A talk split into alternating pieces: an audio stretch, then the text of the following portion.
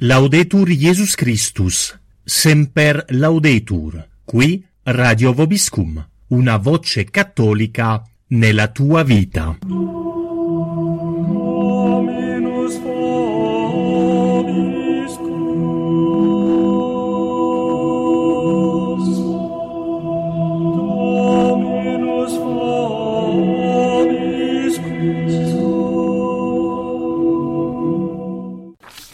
Riprendiamo questa sera con eh, qualche spiegazione sul- sulla corrispondenza di San Paolo con la comunità di Corinto. Quindi sapete che San Paolo ha scritto due epistole ai Corinti. In realtà probabilmente, anzi molto probabilmente ne ha scritte tre, però solo due sono arrivate, solo due Dio ha voluto che fossero nel canone delle scritture. Eh, nelle sue epistole, Paolo- ai Corinzi in particolare, San Paolo parla di un'altra epistola che aveva scritto loro, eh, che però la tradizione non ci ha mai riportato, di cui intuiamo soltanto ehm, l'argomento.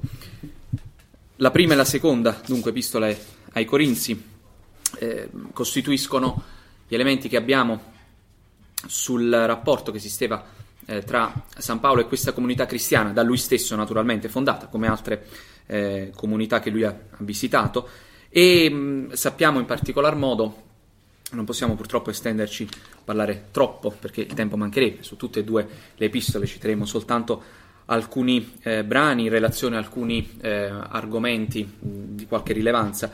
Eh, quasi certamente San Paolo è- ha eh, scritto questa epistola ehm, da Efeso, quando si trovava eh, a Efeso, e circa verso l'anno 57, quindi una decina d'anni prima eh, della sua morte.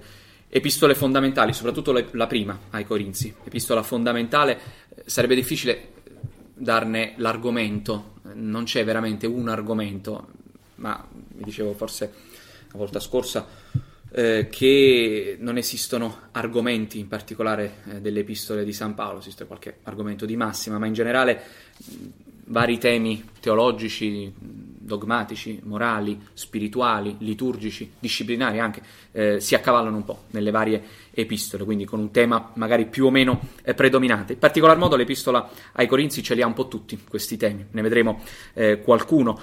L'occasione di questa eh, prima epistola ai Corinzi, la prima che ci è pervenuta, era un po' dirimere varie questioni che erano sorte lì nella comunità di Corinto di cui Paolo aveva avuto notizie, in particolar modo erano sorte delle, delle fazioni e San Paolo cercava un po' di, di mettere pace. Questa diciamo, è l'occasione di questa lettera che lui manda a questa comunità cristiana da poco formata, eh, proveniente in gran parte, anche se non del tutto, ma in gran parte dal paganesimo, quindi da costumi dissoluti e così via, che lui aveva eh, davvero fecondato con la sua preghiera, con la sua anche eh, penitenza. Però ne approfitta per affrontare, affrontare varie questioni eh, che sono capitali nella teologia cristiana. San Paolo ha veramente dato un, um, un grande apporto, un grandissimo apporto alla teologia, alla teologia cattolica tramite degli argomenti ehm, a volte anche solo accennati eh, in, questa, eh, in queste epistole, in tutte le sue epistole. Abbiamo una serie di argomenti, beh, dopo il prologo classico di molte epistole. Eh, questa qui inizia, la prima ai Corinzi inizia così: Paolo, chiamato apostolo di Gesù Cristo per volontà di Dio e sostene fratello, lui scrive assieme a un altro, alla Chiesa di Dio che è in Corinto, ai santificati in Gesù Cristo, chiamati santi, con tutti quelli che invocano il nome del Signore nostro Gesù Cristo. Solita eh, formula, diciamo, in qualunque luogo, l'oro è nostro. Grazie a voi eh, e pace da Dio Padre nostro e dal Signore, dal Signore Gesù Cristo. Poi inizia una serie di ringraziamenti a Dio per vari motivi e poi entra nel eh, vivo del- dell'argomento, cercando di dirimere, appunto, abbiamo detto, varie eh, questioni eh, precise. Ma poi passa subito eh, a fare una bella distinzione eh, a proposito della sua predicazione sull'eloquenza pagana e sulla sapienza cristiana. Sappiamo che eh, San Paolo lo dice lui stesso, eh, lo dice lui stesso, e alcuni padri della Chiesa poi lo testimonieranno dopo. eh, non aveva, aveva certamente un grande carisma quando parlava, ma non aveva quella bellezza oratoria, quindi retorica propria di anche di, tanti filosofi eh, pagani, ad esempio, eh, e San Paolo ne è ben cosciente, però lui sa che la sua sapienza non viene dagli uomini, ma viene da Gesù Cristo. Ehm, lui dice, perché Cristo non mi ha mandato nel suo primo capitolo dell'Epistola ai Corinzi, non mi ha mandato a battezzare ma a predicare il Vangelo, non con la sapienza delle parole, affinché non diventi inutile la croce eh, di Cristo, non con la sapienza delle parole, altrimenti la croce diventerebbe inutile. Importante questo passaggio. Lui dice, se io fossi venuto da voi con una bella eloquenza, quindi avessi convinto per la forza delle mie parole, eh, allora la croce sarebbe stata inutile, perché vi sareste convinti a causa della mia argomentazione. Quindi io ho parlato bene, vi ho eh, illuminato la mente con le mie belle parole, eh, beh, in fondo poco importa che cosa vi ho predicato. Così erano un po', ad esempio, i sofisti nel passato, i filosofi eh, pagani e chiunque si appoggiasse solo sulla parola. Invece San Paolo dice no, attenzione, non vi ho predicato con questa sapienza umana, altrimenti la croce sarebbe inutile. E invece è la croce che deve eh, brillare, appunto. Poiché la parola della croce è stoltezza per quelli che si perdono, per, per chi si danna, per quelli poi che sono salvati, cioè per noi, è la virtù di Dio. È stoltezza, è considerata in effetti stoltezza da quelli che si perdono. Perché sta scritto sperderò la saggezza dei savi e rigetterò la prudenza dei prudenti. Dov'è il savio, dov'è lo scriba? Queste sono citazioni dalla Sacra Scrittura. Non ha Dio resa stolta la sapienza di questo mondo, con la sua sapienza, che è quella vera. Poiché infatti nella sapienza di Dio il mondo non conobbe Dio per mezzo della sapienza, piacque a Dio di salvare i credenti per mezzo della stoltezza della predicazione. Sono parole forti, le, le riferisce a se stesso, è quasi come se stesse parlando di lui, nella stoltezza della predicazione. Lui sa di avere una parola umanamente forse poco efficace, ma se aveva invece una così grande efficacia non era per suo merito. Eh, abbiamo visto anche, abbiamo detto precedentemente, le sue, le sue, lettere non sono veramente un capolavoro di arte retorica, no, sono anzi a volte molto confuse, molto contorte, ma nonostante questo eh, hanno sfidato i secoli, i millenni per la loro forza, per la loro con, forza di convinzione. Da che i giudei chiedono i miracoli e i greci cercano la sapienza. Eh. Ma noi predichiamo Cristo crocifisso. È eh, molto bella questa frase celebre di San Paolo. Nos autem predicamus Christum crucifixum. Quindi eh, i giudei cercano miracoli, cercano prove, ma del resto Gesù ne ha fatti in abbondanza, quindi è anche superfluo. Eh, e invece i greci cercano la sapienza. Eh, ad Atene quando San Paolo predicherà alla folla, tutti quanti sono contenti di ascoltare questo bel discorso, poi quando San Paolo parla della resurrezione eh, lo prendono in giro e se ne vanno via. Eh. Eh, no, noi predichiamo Cristo crocifisso, questo è un po' il riassunto di quel che deve essere la predicazione del Vangelo, molto conciso, Cristo crocifisso. Scandalo per i giudei, eh, questo è celebre, stoltezza per i gentili, è uno scandalo eh, per i giudei, perché eh, la croce di Cristo fa inciampare, scandalo è ciò che fa inciampare letteralmente, etimologicamente. il nostro Signore Gesù Cristo quando viene eh, a portare la sua buona novella, che non è quella del liberatore politico, ma è quella di questa liberazione spirituale, diventa uno scandalo per i giudei che infatti l'hanno crocifisso, stoltezza per i gentili, beh, perché veramente viene considerato eh, ben poca cosa. Per quelli poi che sono chiamati eh, giudei e gentili, Cristo, virtù di Dio e sapienza di Dio, perché la stoltezza di Dio è più saggia degli uomini e la debolezza di Dio è più forte degli uomini. Sono figure retoriche. Dio non ha ovviamente né stoltezza né debolezza, ma dice San Paolo, se anche esistesse questo in Dio, bene, sarebbe molto più della sapienza e della eh, forza degli uomini. La croce di, di, Cristo, dunque pietra d'inciampo, e San Paolo ritornerà frequentemente eh, su questo. Ehm, i vari capitoli si susseguono con delle questioni molto pratiche, ma eh, una questione pratica in particolare è molto interessante anche per lo sviluppo della disciplina della Chiesa successivamente, la, questione, la celebre questione dell'incestuoso di Corinto. Eh, era giunta a Paolo la notizia eh, di questo peccato gravissimo di uno dei fedeli cristiani, eh, e cioè di uno che eh, conviveva con la moglie di suo padre, quindi non sua madre, ma la moglie di suo, la, la, la seconda eh, moglie, diciamo, eh, di suo padre, cosa che era considerata gravissima sia agli occhi dei giudei sia agli occhi dei gentili, quindi era eh, veramente eh, un grave peccato, quindi eh, una sorta, certo, un, un incesto in, in, in senso eh, stretto.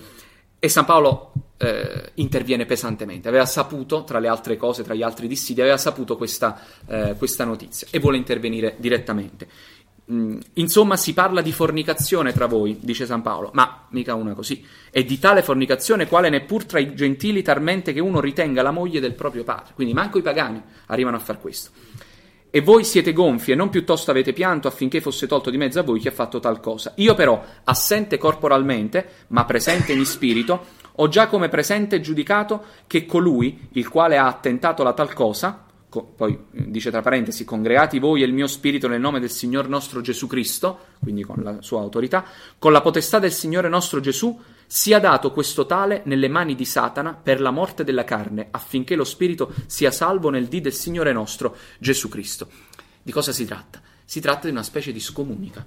Eh, I padri l'hanno considerata una scomunica primordiale, diciamo. Cosa dice? Con la potestà del Signore nostro Gesù Cristo, quindi lui si attribuisce un potere che gli viene da Gesù direttamente, sia dato questo tale nelle mani di Satana per morte della carne affinché lo spirito sia salvo. Molti padri hanno visto in questo una reminiscenza di una pratica del, insomma, del cristianesimo primitivo, quello cioè di invocare un dolore nel corpo, ad esempio una malattia, un qualcosa nel corpo, per un peccatore, ma affinché effettivamente si salvi, cioè un dolore medicinale, diciamo quindi eh, come se l'avesse maledetto in un certo senso, maledetto perché gli avvenga qualcosa di fisico, soffrire nella carne, ma affinché tutto questo lo faccia però, eh, port- insomma, lo, lo, porti a eh, resipiscenza, quindi al pentimento, affinché salvo eh, di, eh, affinché lo spirito sia salvo nel dì del Signore nostro Gesù Cristo. Una scomunica vera e propria perché ehm, lo priva lo priva dei soccorsi della Chiesa, eh, lo consegna nelle mani di Satana e poi fa tutto un discorso molto celebre mh, che si legge poi nella liturgia pasquale. Voi vi gloriate senza ragione, non sapete voi che un poco di lievito fa fermentare tutto l'impasto? Il lievito nel linguaggio biblico, biblico attenzione, non era qualcosa di positivo, era visto come qualcosa di negativo. Il lievito è qualcosa che corrompe eh, la pasta perché la, la, fa fermentare. Noi sappiamo oggi che è qualcosa di buono perché eh, fa fare il pane, ad esempio. Ehm, ma eh, in questo senso anche Gesù lo utilizza in senso negativo, guardatevi dal lievito dei farisei, in, questo, in quest'ottica viene visto come qualcosa che corrompe. Allora lui dice, è, come, è un po' avere un tale cristiano nella comunità, è un po' come avere lievito in un impasto, lo corrompe tutto, e quindi bisogna eliminarlo, quindi la scomunica. San Paolo interviene, ehm, interviene vigorosamente, eh, ma poi aggiunge, poiché tra i pagani il vizio, del, il vizio impuro era purtroppo una cosa molto frequente, eh, San Paolo continua sulla, sulla, stessa scia, un po' di condanna. Vi ho scritto nella lettera, abbi- eh, vi ho scritto nella lettera, la lettera che noi non abbiamo, che questa è la prima ai Corinzi, ma lui ne presuppone un'altra precedentemente, quindi purtroppo non l'abbiamo. Però ecco, avrà detto la stessa cosa. Vi ho scritto nella lettera: non abbiate commercio con i fornicatori, non li frequentate. Ma certamente non con i fornicatori di questo mondo, o con gli avari, o con i ladri, o idolatri, altrimenti dovreste senz'altro uscire da questo mondo. No, no, vi scrissi bensì di non aver commercio. Se taluno che si chiama fratello è fornicatore, o avaro, o adoratore degli idoli, o maldicente, o dato all'ubriachezza o rapace, di, eh, di neppure prendere cibo con questo tale. Quindi si tratta di cristiani. Se uno dei vostri fratelli fa questo, eh, non lo frequentate, cioè ehm, evitatelo per evitare eh, appunto di ehm, contrarre magari lo stesso vizio, di prendere lo stesso eh, brutto esempio. Eh, quindi San Paolo condanna eh, questi vizi. Questo ehm, è uno è uno degli argomenti eh, toccati da San Paolo, argomenti disciplinari ma naturalmente eh, morali. morali. Ehm, la fornicazione. San Paolo passa poi più avanti a parlare eh, del matrimonio. Eh, ha una lunga trattazione molto, eh, molto interessante eh, sul matrimonio nel capitolo 7 eh, del, di questa epistola e ci dà tante indicazioni, anche lì ancora una volta, disciplinari, dottrinali, eh, morali. Quanto poi alle cose delle quali mi avete scritto, è buona cosa per l'uomo non toccar donna, ma per cagione della fornicazione, dice San Paolo, ognuno abbia la sua moglie e ognuna abbia il suo marito. Lui dice, certo, ci tornerà più avanti, poi lo leggeremo, ehm, il celibato è superiore al matrimonio. Però dice, attenzione, siamo realisti, abbiamo il peccato originale, beh, qui è sottinteso naturalmente, beh, eh, abbiamo il peccato originale, c'è la concupiscenza, eccetera. Lui dice per cagione della fornicazione, cioè per evitare la fornicazione, eh, chi non si sente portato alla vita del, eh, di celibato, quindi di rinuncia, ebbene ognuno abbia la propria moglie e la moglie abbia il proprio marito. Lui eh, afferma con vigore la liceità, la bontà del matrimonio, naturalmente eh, alla moglie renda il marito quel che deve e parimenti la donna al marito. Si parla del debito coniugale, l'atto coniugale che mette i coniugi sullo stesso piano. Sullo stesso piano. Quindi eh, in questo, se vogliamo, eh, il cristianesimo può essere eh, considerato, tra virgolette, prendiamo tra virgolette evidentemente, rivoluzionario, nel senso che proprio il ruolo della donna è ehm, elevato eh, da San Paolo e da nostro Signore, evidentemente. C'è una, eh, una parità su questo. Eh, vedremo che in realtà poco più avanti lui parla anche del ruolo della donna nella famiglia e lì mette le cose in chiaro, ma vedete, dal punto di vista del debito coniugale, eh, il marito renda quello che deve e parimenti faccia la donna. Quindi in questo c'è eh, un'uguaglianza, un'uguaglianza e ingiustizia, naturalmente. Un'uguaglianza e ingiustizia. È un debito, eh, renda il marito quello che deve, è un debito, quindi è un obbligo grave, un obbligo grave. Non ci si potrebbe rifiutare eh, senza ragione sufficiente, proporzionata. Eh, la donna maritata non è più sua, ma del marito e similmente l'uomo ammogliato non è più suo, ma della moglie. Eh, lui fa sempre questo eh, parallelo, vale per entrambi. Eh, non si appartiene, l'uomo non si, eh, non si appartiene più. Non vi defraudate l'un dell'altro se non fosse di consenso per un tempo, cioè non eh, interrompete il debito coniugale, quindi non vi rifiutate, se non fosse di consenso, quindi senza un accordo preciso tra i due, per un tempo, lui dice a fine di applicarvi all'orazione e di nuovo riunitevi insieme perché non vi tenti Satana per la vostra incontinenza. Molto pratico, in senso pratico, San Paolo dice è lecito se volete per darvi alla, all'orazione, alla contemplazione, eh, magari ehm, eh, come dire, non usare del matrimonio, purché lo facciate per un tempo consensualmente, mai per decisione ad esempio dell'uno piuttosto che dell'altro, e poi ritornate eh, ognuno all'altro per evitare appunto l'incontinenza. Questo poi dico per indulgenza, non per comando, poiché questo è un consiglio di San Paolo, poiché bramo che tutti tutti voi siate quale sono io. E da qui si desume eh, il celibato di San Paolo.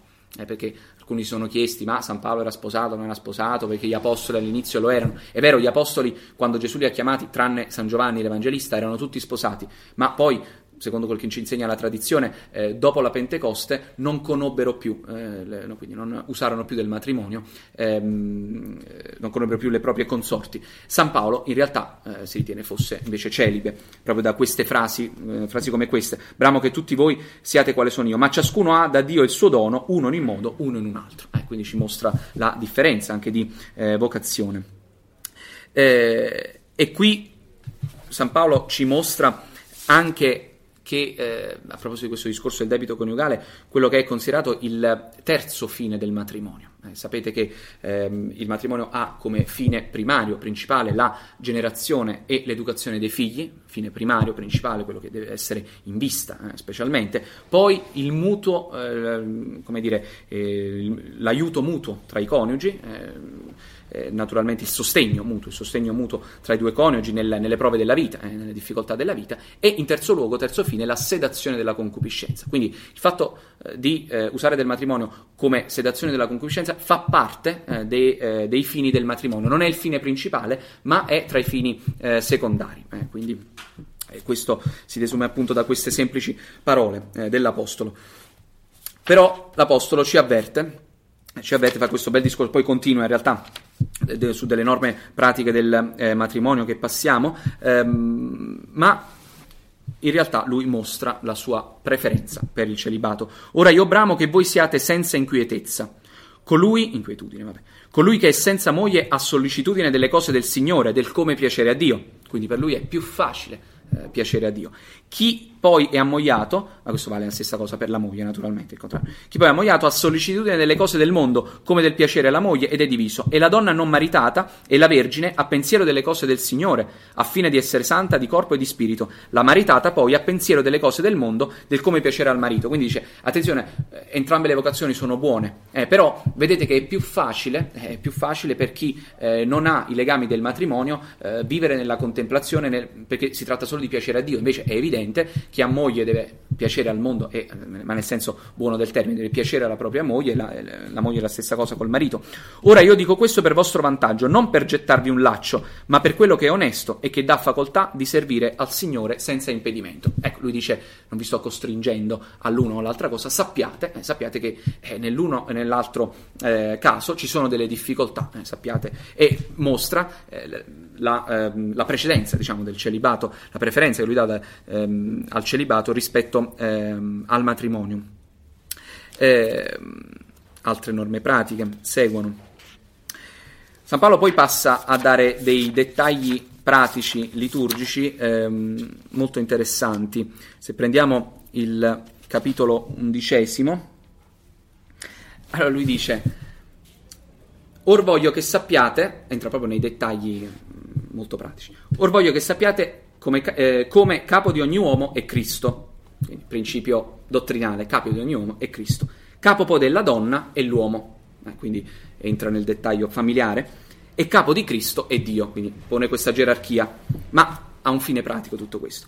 Ogni uomo che prega o profeta col capo coperto fa disonore al suo capo. Eh, chi sta in chiesa, un, un, uomo che stia in chiesa eh, durante le funzioni sacre eh, con un cappello, per esempio, fa eh, disonore. E qualunque donna che prega o profetizza a capo scoperto fa disonore al suo capo già che è lo stesso che se fosse rasa. E una donna rasa era considerata chiaramente un, un disonore, er-, era una pena che veniva inflitta delle pubbliche, eh, pubbliche peccatrici, ad esempio. Eh, San Paolo sta parlando del velo, del famoso velo, il famoso velo della donna eh, in chiesa. Eh, sapete che eh, viene considerata sì, una cosa da ambiente tradizionalista, un po', eh, un po da medioevo. no, possiamo rispondere no, è molto più antica del medioevo, lo dice addirittura San Paolo. Vedete, è una norma liturgica, ehm, disciplinare, non è tra le norme più rilevanti e più, eh, come dire, più urgenti, però è così antica, è così antica che eh, non va disprezzata, che la Chiesa ha sempre eh, tenuto eh, e ha il, suo, mh, ha il, suo, significato, lo spiega San Paolo. Poiché se la donna non porta il velo, si tosi, dice tanto vale che si rasi il capo perché eh, non è onorevole,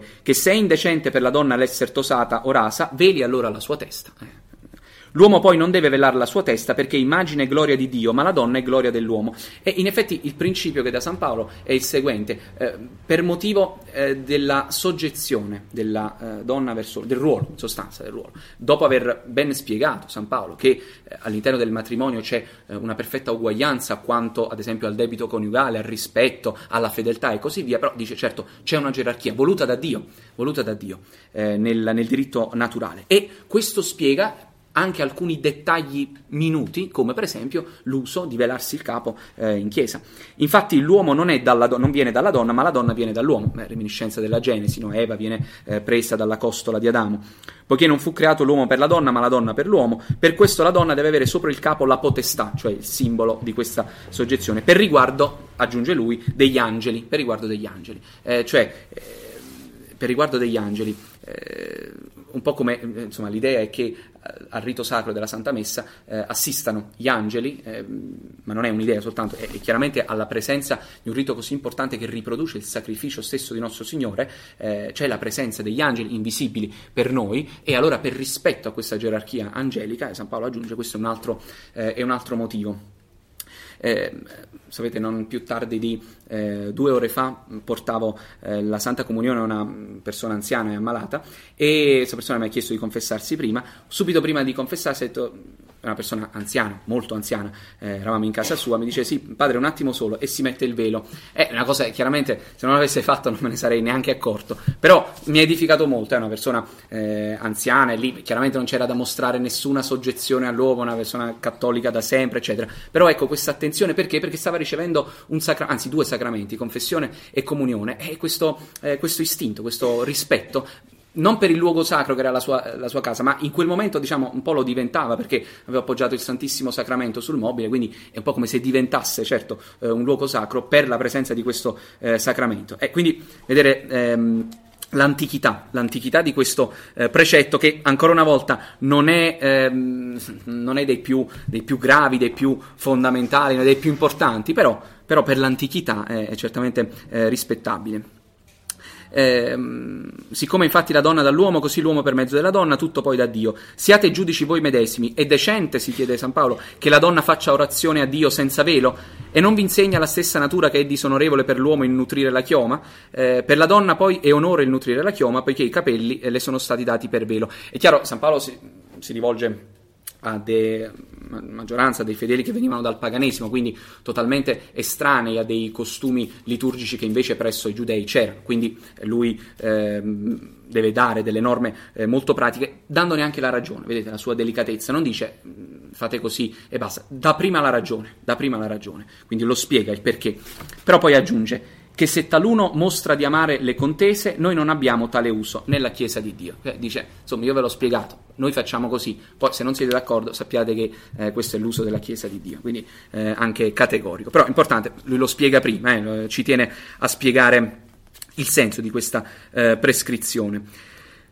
Poi passa a cose molto più elevate, passa a parlare della Eucaristia, dell'Eucaristia, eh, ma non senza fare una piccola introduzione. Sapete all'epoca come funzionava l'Eucaristia? Non è che si celebrava ehm, la domenica mattina, ad esempio, no, eh, la messa si celebrava, beh, quando era possibile, quando c'era un sacerdote, quando San Paolo passava nelle varie comunità, oppure i, i vari presbiteri che lui o lui o altri apostoli ordinavano, eh, nelle varie città, nelle varie comunità, si celebrava anche tutti i giorni, la sera però.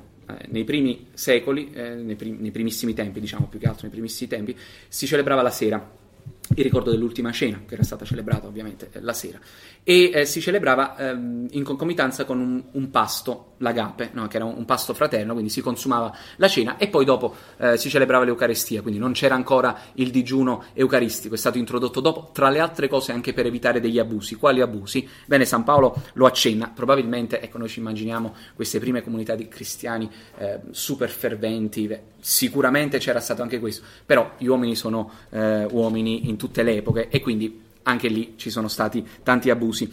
Dice San Paolo, quando adunque vi radunate insieme, non è già un mangiare la cena del Signore. Eh, dice, dovrebbe essere così, ma voi ne fate altro. Poiché ciascuno prende anticipatamente a mangiare la sua cena. Ecco, probabilmente la gente arrivava, eh, approfittando dell'agape, eh, in realtà arriva, andava per mangiare. Eh, e uno patisce la fame, un altro poi è ubriaco. C'era chi arrivava troppo tardi e non trovava niente, c'era chi invece approfittava per bere il più possibile. Succedeva anche questo. Eh, quindi chiaramente è un abuso riprovevole. Ma non avete voi case per mangiare e bere? Dice San Paolo. Mangiate a casa vostra poi. eh, lo dice proprio.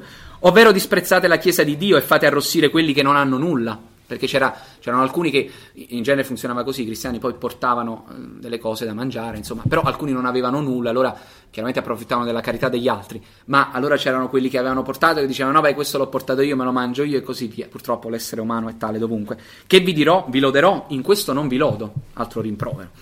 Io infatti ho appreso, e qui poi dal dettaglio pratico, dal rimprovero pratico, passa a un'altezza ehm, sublime eh, de- del dogma, eh, riporta le parole della consacrazione del Signore, riprendendo un po' eh, il Vangelo. Io infatti ho appreso dal Signore quel che ho anche insegnato a voi eh, tradidi, il famoso tradidi quod et accepi, eh, quello che è stato il motto di eh, Monsignor Lefebvre, che ha voluto, Monsignor Lefebvre che ha voluto che fosse scritto sulla sua tomba, vi ho trasmesso ciò che ho ricevuto, si trova qui, nell'Epistola ai Corinzi.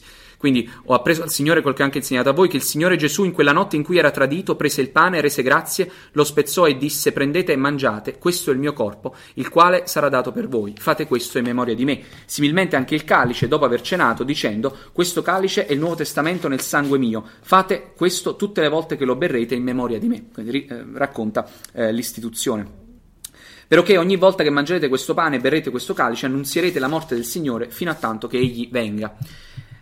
Però eh, c'è un problema, eh, ci sono degli abusi, ci, si parla di eh, queste parole sacramentali, eh, ma bisogna anche mettere in guardia contro il cattivo uso di questo sacramento. Per la qual chiunque mangerà questo pane o berrà il calice del Signore indegnamente, cioè con un peccato mortale sulla coscienza, sarà reo del corpo e del sangue del Signore, come se fosse colpevole, quasi come se fosse colpevole di aver ucciso il corpo e il sangue del Signore, quindi eh, il Signore. Provi perciò l'uomo se stesso e così mangi di quel pane e beva di quel calice. Provi l'uomo se stesso, cioè in breve, faccia un esame di coscienza e eventualmente, se trova delle colpe gravi, si confessi prima. Eh, sapete bene che se ci sono delle colpe soltanto veniali, non è strettamente necessario confessarsi, si può tranquillamente fare la comunione e eh, confessarsi dopo. Ma al contrario, se si trovano delle colpe gravi, è necessario confessarsi prima, altrimenti non si può accedere a questo sacramento eh, sotto pena di commettere un sacrilegio, un sacrilegio grave.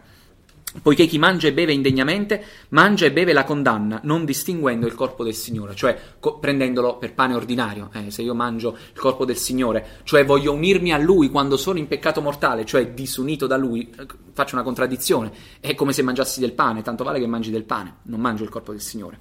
Per questo vo- molti tra voi sono infermi e senza forze, molti dormono. Questo invece è una metafora, eh, cioè sono infermi senza forze, sono deboli, molti addirittura dormono del sonno del peccato Eh, quindi che se, se, ci giudicassimo da noi stessi non saremmo certamente giudicati. Cioè se, avessimo, se facessimo questo esame di coscienza non saremmo poi dopo giudicati da Dio gravemente per aver commesso eh, un tale eh, sacrilegio. Quindi ecco l'insegnamento di eh, San Paolo sull'Eucaristia. Ultimo brano che volevo leggere con voi di questa epistola, prima di parlare di un altro brano dell'altra epistola ai Corinzi, è brevemente il famoso eh, inno alla carità, inno alla carità di San Paolo, molto bello, in cui lui magnifica questa eh, virtù a preferenza di tutte le altre, anche di virtù straordinarie. È la, il celebre passaggio in cui vuole insegnare questo amore di Dio al di sopra di ogni cosa, un amore che supera qualsiasi forma di penitenza, di povertà, eh, di abnegazione, eccetera. Quando io parlassi le lingue, eh, di sapienza anche, quando io parlassi le lingue degli uomini e degli angeli, quindi grande sapienza, se non ho la carità sono come un bronzo risonante o un cembalo squillante. Io posso dire tutto il bene che voglio, posso esprimere tutta la saggezza di questo mondo. Se lo dico senza la carità, quindi magari è stato di peccato grave, ma comunque senza amore di Dio, sono come un bronzo che, che, che risuona, ma che è vuoto, non c'è niente. E quando avessi la profezia, intendessi tutti i misteri e ogni scienza, e quando avessi tutta la fede fino a trasportare le montagne, come diceva il nostro Signore nel Vangelo, la fede può arrivare a spostare le montagne, ehm, tra parentesi esiste un caso, eh, San Gregorio Taumaturgo, un celebre miracolo di San Gregorio Taumaturgo, doveva costruire un convento, c'era una montagna proprio nel posto in cui doveva costruirlo, quindi gli ostruiva il passaggio, si mise a pregare, l'indomani mattina la montagna si era spostata, quindi non è tanto una metafora, esistono casi del genere. Ma per dire, se avessi, se avessi una fede tale, se non ho la carità, sono un niente, dice San Paolo. E quando distribuissi in nutrimento dei poveri tutte le mie facoltà, quindi elemosina, virtù di, eh, sì, di, magnificenza. Quando sacrificassi il mio corpo ad essere bruciato, penitenza estrema, se non ho la carità, nulla mi giova. La carità è paziente, benefica, la carità non è astiosa, non è insolente, non si gonfia, non è ambiziosa, non cerca il proprio interesse, non si muove ad ira, non pensa male, non gode dell'ingiustizia, ma si rallegra del godimento della verità a tutto si accomoda, tutto crede, tutto spera, tutto sopporta. È virtù de, diciamo, questa virtù di carità che rende possibile tutto il bene che possiamo fare. La carità non viene mai meno. Le profezie passeranno, cesseranno le lingue, la scienza sarà abolita. I carismi, i famosi carismi, che all'inizio della Chiesa erano necessari per diffondere la fede, ma dice: Ma questo è, in effetti è ben poca cosa, serve a poco. La carità invece resta, la carità resterà per tutta la storia della Chiesa. Eh, le, le manifestazioni preternaturali sono accidentali, in effetti. Eh, onde poi restano la fede, la speranza e la carità, queste tre cose. La più grande però di queste è la carità. Le tre virtù teologali elencate le abbiamo qui, nell'epistola ai Corinzi. Vedete, tutto il catechismo, eh, possiamo dire gran parte del catechismo, viene dalle epistole di San Paolo. Tre virtù teologali vengono espresse per la prima volta in maniera, eh, come dire, in forma di elenco da San Paolo qui. Fede, speranza, carità, ma la più grande di tutte è eh, la carità. Ehm la seconda epistola ai Corinzi, abbiamo soltanto il tempo di vedere eh, brevemente, brevemente un paio di passaggi. Anche lì l'occasione è stata, mm, diciamo, sono state eh, discordie locali sulle quali eh, San Paolo eh, interviene. Nella seconda epistola ai Corinzi, però, eh, San Paolo tiene molto anche a giustificare la sua condotta, perché era stato accusato probabilmente nel frattempo, tra la prima e la seconda ai Corinzi, era passato non molto tempo, ehm, era stato accusato di agire per il proprio interesse, era stato accusato probabilmente di presunzione, eh, lo si desume un po' da, da queste sue eh, difese in particolar modo i giudaizzanti, cioè questa eh, corrente del cristianesimo, i cristiani provenienti dal giudaismo ma ancora attaccati alle loro tradizioni dell'Antico Testamento, lo accusavano, lo accusavano di predicare una dottrina nuova, di voler usurpare il, di, il ruolo di, eh, di apostolo. Eh, e lui, parlando ai Corinzi, che si erano un po' fatti traviare da questi giudaizzanti, eh, comincia una sua eh, grande eh, apologia eh, che enumera le sue fatiche. Passaggio bellissimo, si legge nella domenica di sessagesima, eh, quindi nel corso dell'anno liturgico. Sono ebrei, dice San Paolo, lo sono ancora io, perché dice, vabbè, voi eh, vantate le loro virtù perché sono ebrei, quindi hanno un posto privilegiato nel cristianesimo, perché vengono dall'Antico Testamento. Lo sono anch'io. Sono israeliti, lo sono anche io. Discendenti di Abramo, lo sono anch'io. Sono ministri di Cristo, parlo da stolto, dice San Paolo, sono più io da più nei travagli, da più nelle prigionie, oltremodo nelle battiture, tutte cose che San Paolo aveva ricevuto, frequentemente in mezzo alle morti. Dai giudei cinque volte ricevei 40 colpi meno uno, è la famosa flagell- flagellazione ebraica. Eh, secondo la legge dell'Antico Testamento non bisognava eh, sorpassare i 40 colpi. Allora i farisei avevano escogitato questo modo per evitare di raggiungere il limite, ne davano soltanto 39, proprio per non sbagliare, tipicamente farisaico. 40 colpi meno uno, cinque volte. Tre volte fui battuto con le verghe, questa volta dai romani, e lì non c'era limite, non c'erano 40 colpi, no, i romani battevano a sangue. Una volta fui lapidato, Tre volte naufragai, una notte e un giorno stetti nel profondo del mare e probabilmente la nave fece un naufragio e lui stette così.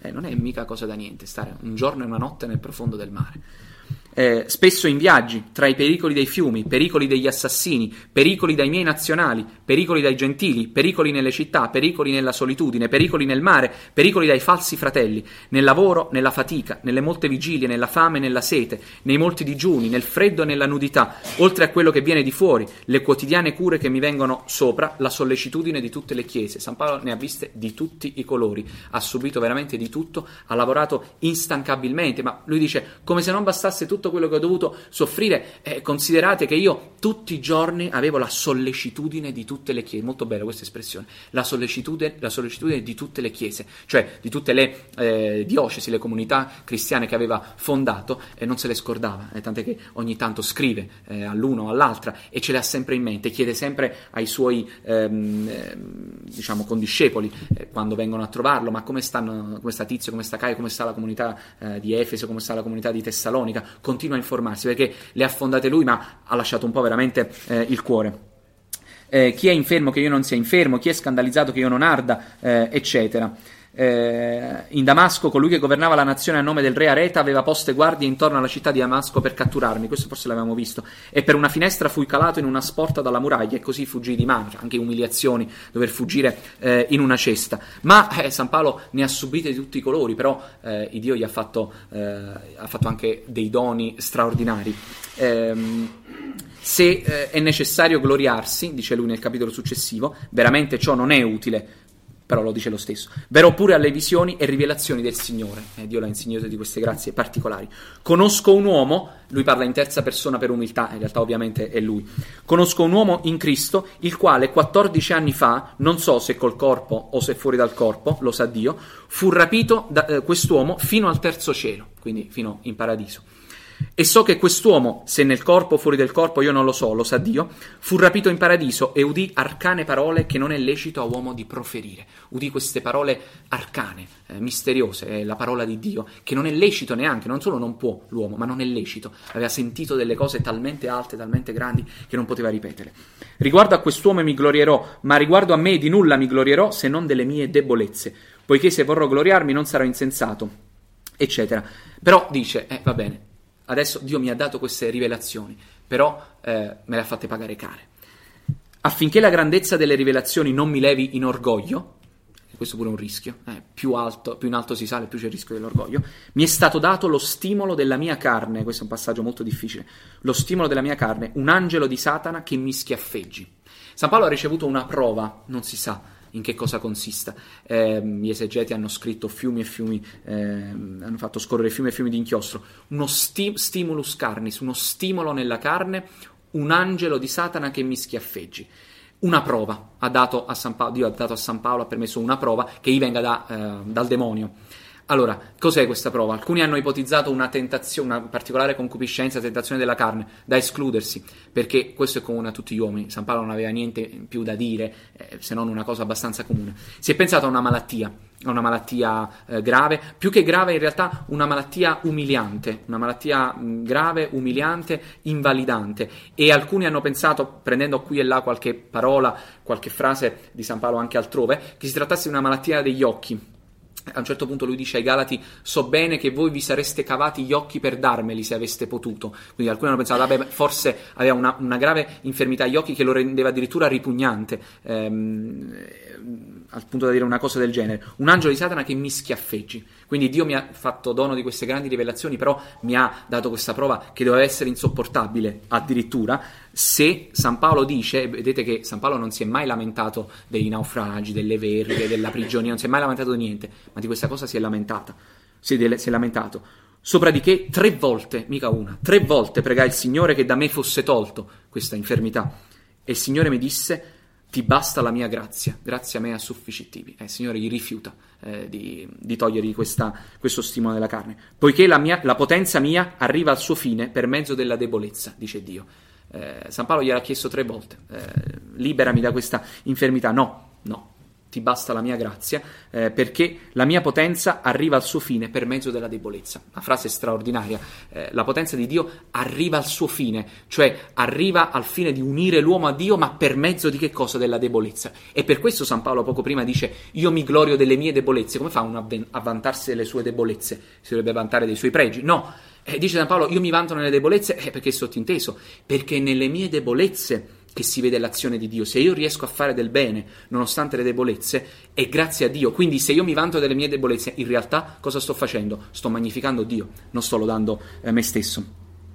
Eh, volentieri adunque mi glorierò delle mie debolezze affinché abiti in me la potenza di Cristo, eh, lo dice chiaramente. Per questo mi compiaccio eh, nelle mie eh, infermità, negli oltraggi, nelle necessità, nelle persecuzioni, nelle angustie per Cristo, impero che quando sono debole allora sono potente. È bellissima questa, ehm, questa espressione, concludiamo con questo. Quando sono debole allora sono potente, questa specie di paradosso, perché effettivamente, e questo sarà un, eh, un classico nelle, nell'apostolato e anche nella predicazione di San Paolo, è attraverso la debolezza debolezza che si mostra la potenza di Dio, proprio perché questo sarà diciamo, un po' l'invito di San Paolo a far sparire l'uomo vecchio, dirà in altri luoghi, a far sparire quello che c'è di debole in noi, quello che c'è di veramente di carnale, di umano, per far apparire dunque soltanto la potenza eh, di Gesù Cristo.